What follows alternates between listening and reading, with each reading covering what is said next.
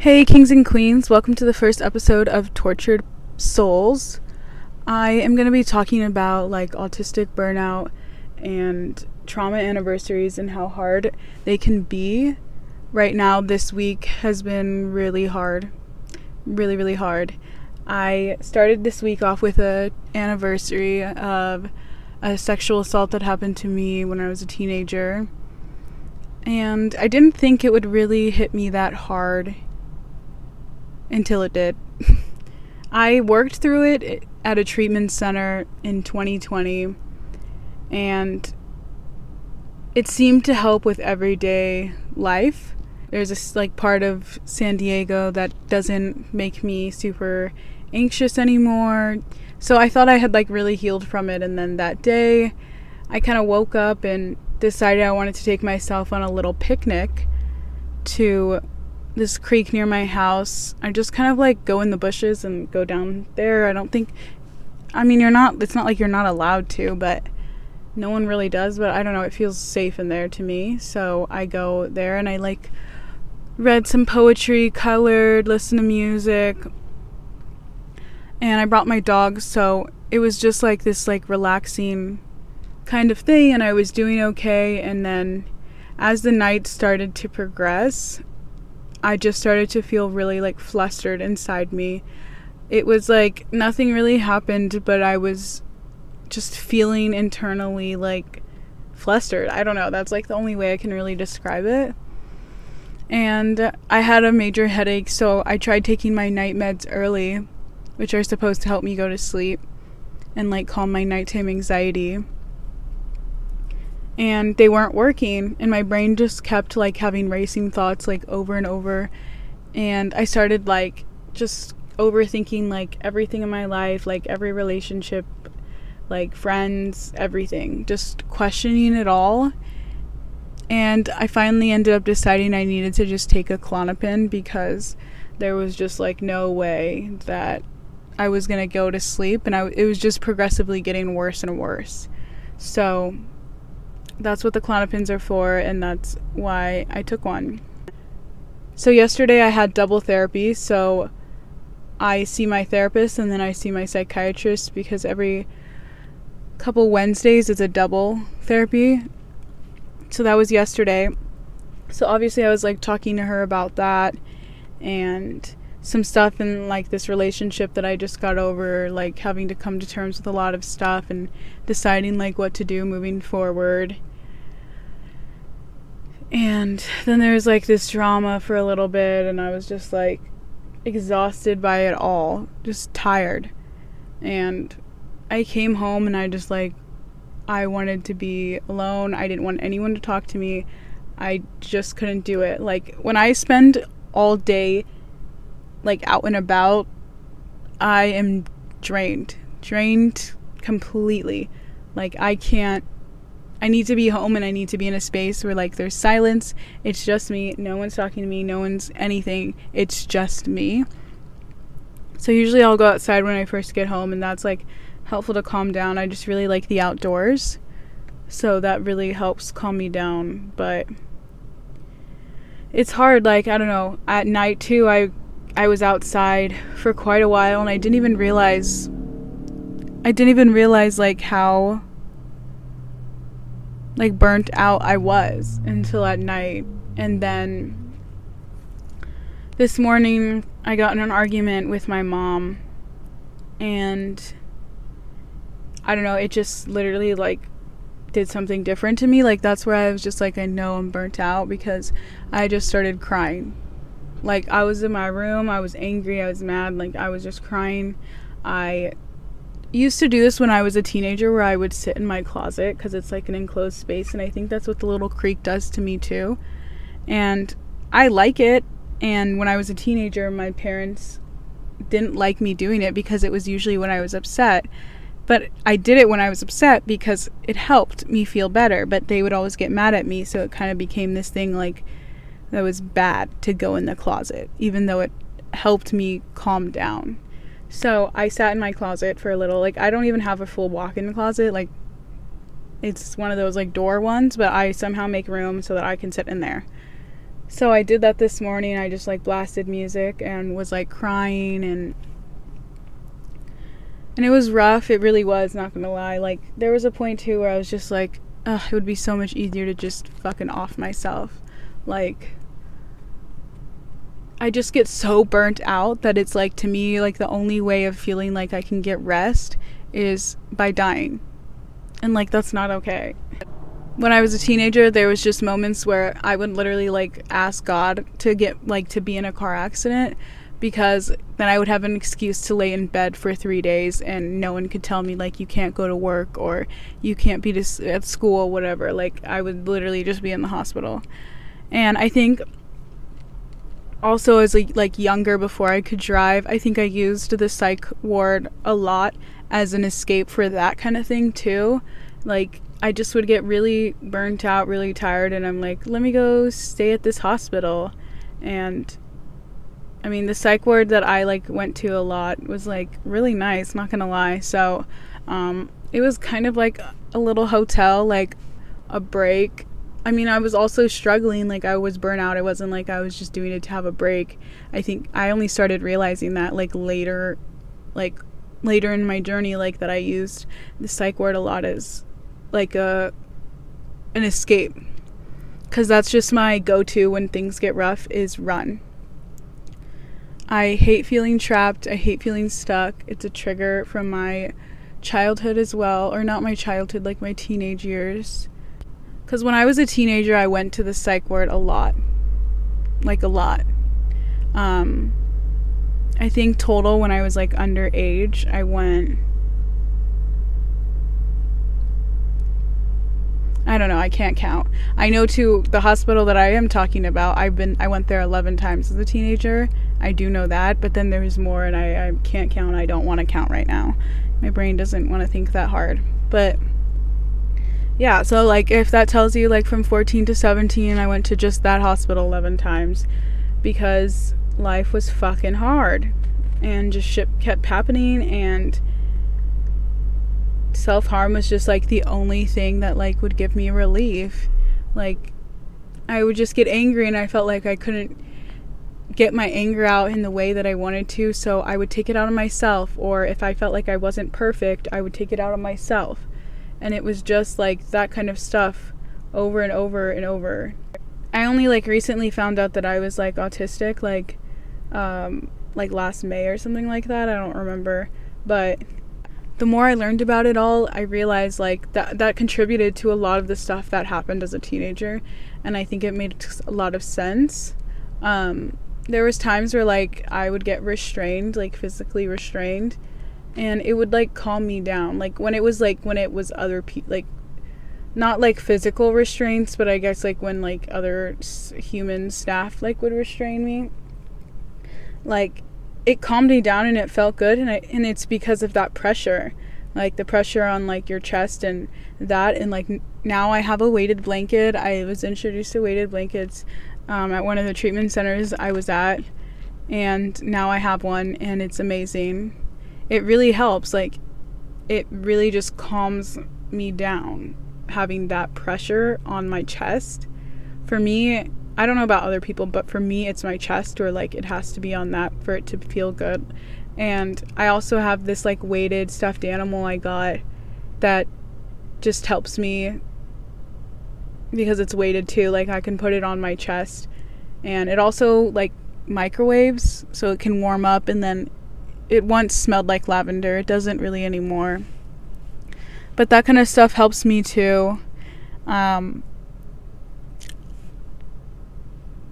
but I think when like we aren't like as neurodivergents aren't allowed to use like our stims, it like contributes to the burnout for sure. When like when I was a teenager, like I would um, shake my leg a lot, which like I thought back then is anxiety, and I'm sure it was, but it was I mean, that does make sense. It was anxiety, but it was helping me cope with the anxiety. But I was told not to do that as well. Like, it was. I was. I had to do eye contact. Like, eye contact was really hard for me, especially when I'm like struggling and like down and not feeling well. Like, I will start to shut down and I don't want to look at people in the eyes. Like, I just don't. And that was another thing that I was like forced to do a lot as a teenager. And just all these things together is just a lot. And I couldn't explain when I was a teenager like my feelings and so I would just shut down and like people would be trying to talk to me.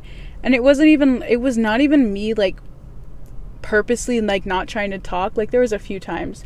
But for the most part, it was me just like physically not being able to talk because like I didn't know what was happening. My body was like freaking out inside and I just had to shut down and that was the only way that like I could calm down. And like some people weren't really receptive to that and that contributed to more of the like burnout and like buildup of it all. I went to a high school at one point that's like a college preparatory school basically, and it's fucking hard. It was hard shit. And it was in the midst of all of this happening. I was also playing soccer like competitively. So it was just like I was constantly going, going, going, going. We went to this school. It was it's like about 30, 40 minutes from my house. So my brother and I would have to leave at like 6 a.m. so we could beat the traffic. And then we'd have sports afterwards. And then we wouldn't have to, we wanted to wait for the traffic to go down too. So we wouldn't get home till like 7 ish. So I'm like out from 6 to 7 all day, like working my ass off at school, like having to interact with like friends. And you know, it's like a teenager, like high school drama is just fucking annoying. And like then I'm going to sports afterwards, having to do my homework. And there was a point too when it was like fall, like I would be doing field hockey like at my school, and then I would have my competitive like soccer afterwards. And so I would literally like do a I would get up at like 5 a.m., go to school, do a whole days of school, and then I would go to field hockey practice, and then I would come home and go straight to soccer practice, and then I would come home and do homework, and then I could go to sleep and do the same thing five days in a row. Like, that's fucking a lot. Like, I just was burnt out, and it's like I have like perfectionistic ways, so like things have to be like perfect for me and like detail oriented and all that kind of stuff. So that was just a lot. Like a lot a lot. Like I do remember this point where like I I don't think I I don't I think I don't I don't know if I've told anyone this. I mean, I, I think I've told like therapists and like psychologists, but like there was a day where like I remember like in the morning I like got up super early and like made like this lemonade or whatever or something, I don't know what it was, like some drink. And I like literally put vodka in it and like brought it to school and was like a little tipsy at school because I like fucking needed it to like cope with school. Like I only did that once, like to school at least. But and I wasn't driving, but I was 15 so I didn't have my license. But anyway, like that kind of stuff was just like it was so much and then like something happened at that school like the sexual assault thing. So like that added to it and it was I was just done so. Done. That was just too too too too much. And yeah, I think, you know, that's another reason why it's really hard for me to work for an employer and especially customer service too because I'm so monotoned and I not don't show a lot of facial expressions, so a lot of people think I'm just being rude when I'm not. And also like or at least I'm not trying to be. Maybe they perceive me as rude. Um and then also just the having the constant schedule. It's t- like if I wake up and I like my mental health is doing bad, I'm exhausted, and you force me to go to an eight hour shift of like literally having to like pretend like I'm happy all day, like that's not gonna work. That doesn't happen. And then you want me to do that five days in a row? No. Like that's just not happening. Like my like my body, my brain, my life cannot be like it doesn't work like that. I don't work like that. So I've been trying I started doing this job last year, Instacart where you can just like pick it up on your own, make your own kind of schedule. And I was doing it pretty full time, so like I was still making like money, but I was being able to do it on my own time. And I was in my car and I didn't really have to interact with anyone besides like the grocery clerks and like every now and then the people to like scan their alcohol IDs, you know. So and I could just be listening to music all day. Like that was just this job like has been good that's the job I need. Like I need some kind of job where there's like a flexibility on like whether it's like going in person like half the week or staying home like just having the flexibility to do something like that is the only way really that like I can like function. Like I'm not going to lie. It's just the fact like the facts. Like people can say oh no you have to like try harder. You can make it work. Don't say you can't do it. No I really can't I will get burnt out and then the only way I feel like I can escape is by trying to hurt myself so I can't I just can't. Like that's just not what's in my genes.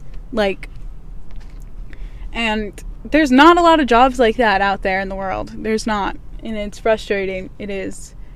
It's also frustrating that a lot of jobs you have to have a diploma for because I think in high school I just got so burnt out. Like I was I've always been pretty good at school, so like that's not an issue for me. It's I just get really burnt out. It's the same thing as like having to show up and do this certain thing and like deadlines when I'm feeling like shit. Like it's just hard for me. And to now have to like have a diploma to be able to like work in like society at least in like America, like it sucks. It really does because I would love to move out. And then on top of that, like living in fucking California is so expensive. San Diego's insane. Like there's a studio apartment like for at least like the basic is like 1600 a month, like not including utilities or any of that. And that's just like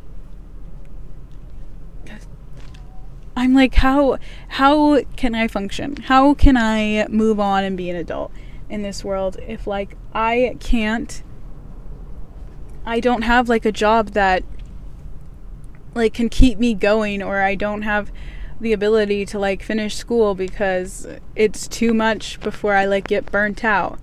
And I try to do things like self care. Like, I've been doing self care this entire week. I just, right before this, went and bought myself my favorite ice cream, and I bought myself a little plant, and now I'm sitting at the beach. Um, so, like, I'm doing things to do self care. I have my morning routine, I take my baths. But it's, but that, like, that's not, like, doing that stuff doesn't really change anything because my genetics and my brain and the way it's wired is going to stay the same. I can only do those things to, like, kind of cope and, like, help. But ultimately, like, I need some kind of, like, it's just a way that I feel like society works is just not beneficial to my brain. And I know like a lot of other neurodivergents are facing with the same struggles where they get burnt out pretty quickly. It's too hard for them to focus in like a certain environment. Like people won't let them stim. Just like the flexibility. I don't know. There's just like all this stuff. Like having a mask all day and a customer service job or other jobs like that is a lot and to do it five days in a row, eight hours like each day i don't know how you like you can't how does someone expect that? Even just like neurotypicals. Like no one can do that. Like that's just it just seems so inhumane to me. Like i don't know maybe neurotypicals can do it and it just seems impossible to me because i'm not a neurotypical but it's rough. It's hard. It is and this week has just been a lot with the trauma anniversaries and now feeling burnout.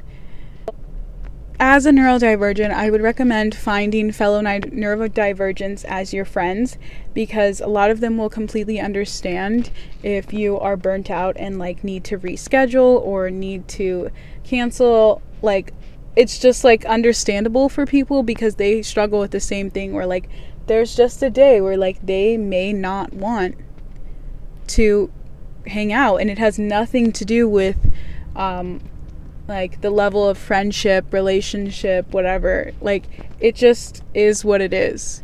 And to have people in your life that like know that and like don't hold that against you or don't make you feel bad for that like is really helpful. And i always felt like i couldn't cancel on people. And then i started hanging out with other neurodivergents who did that with their friends and I was like, "Oh wow, like that's a thing." And so I've tried it out and it was really awkward and rough at first like having to cancel on people, but the more people like I started incorporating in my life that struggle with like ADHD or autism or like anything like that, it has like really been helpful for moments like that when they just understand that today it's not going to work. And it's it goes vice versa you know? Someone says like you know i just can't today. And i'm like okay like take care of yourself like do self-care like that's that's a lot better than like putting yourself at risk of like burning out or just not even having a good time. Because if you're like like stressed and tired and mentally not there like what's the point of even hanging out? Like we're not having quality time you know? I don't know. Um but yeah i think i'm just gonna end it there. I think i jumped around to a lot of topics which is gonna happen in every podcast so just gotta say that now. But if you listened to all of this you're a real one. I hope you gained something from this podcast, whether it was something very little or just like feeling seen, feeling heard, um, knowing like you're not alone if you struggle with some of these things, maybe finding out that, oh, that makes sense. That's why I struggle with this. I don't know. I just hope at the end of every like podcast video, anything that someone can like learn something good and and adds value to their life. So, yeah. So that was the first episode of Tortured Souls podcast, which is pretty cool. We got one down, many more to come. And in the meantime, stay cool, stay you, and bye.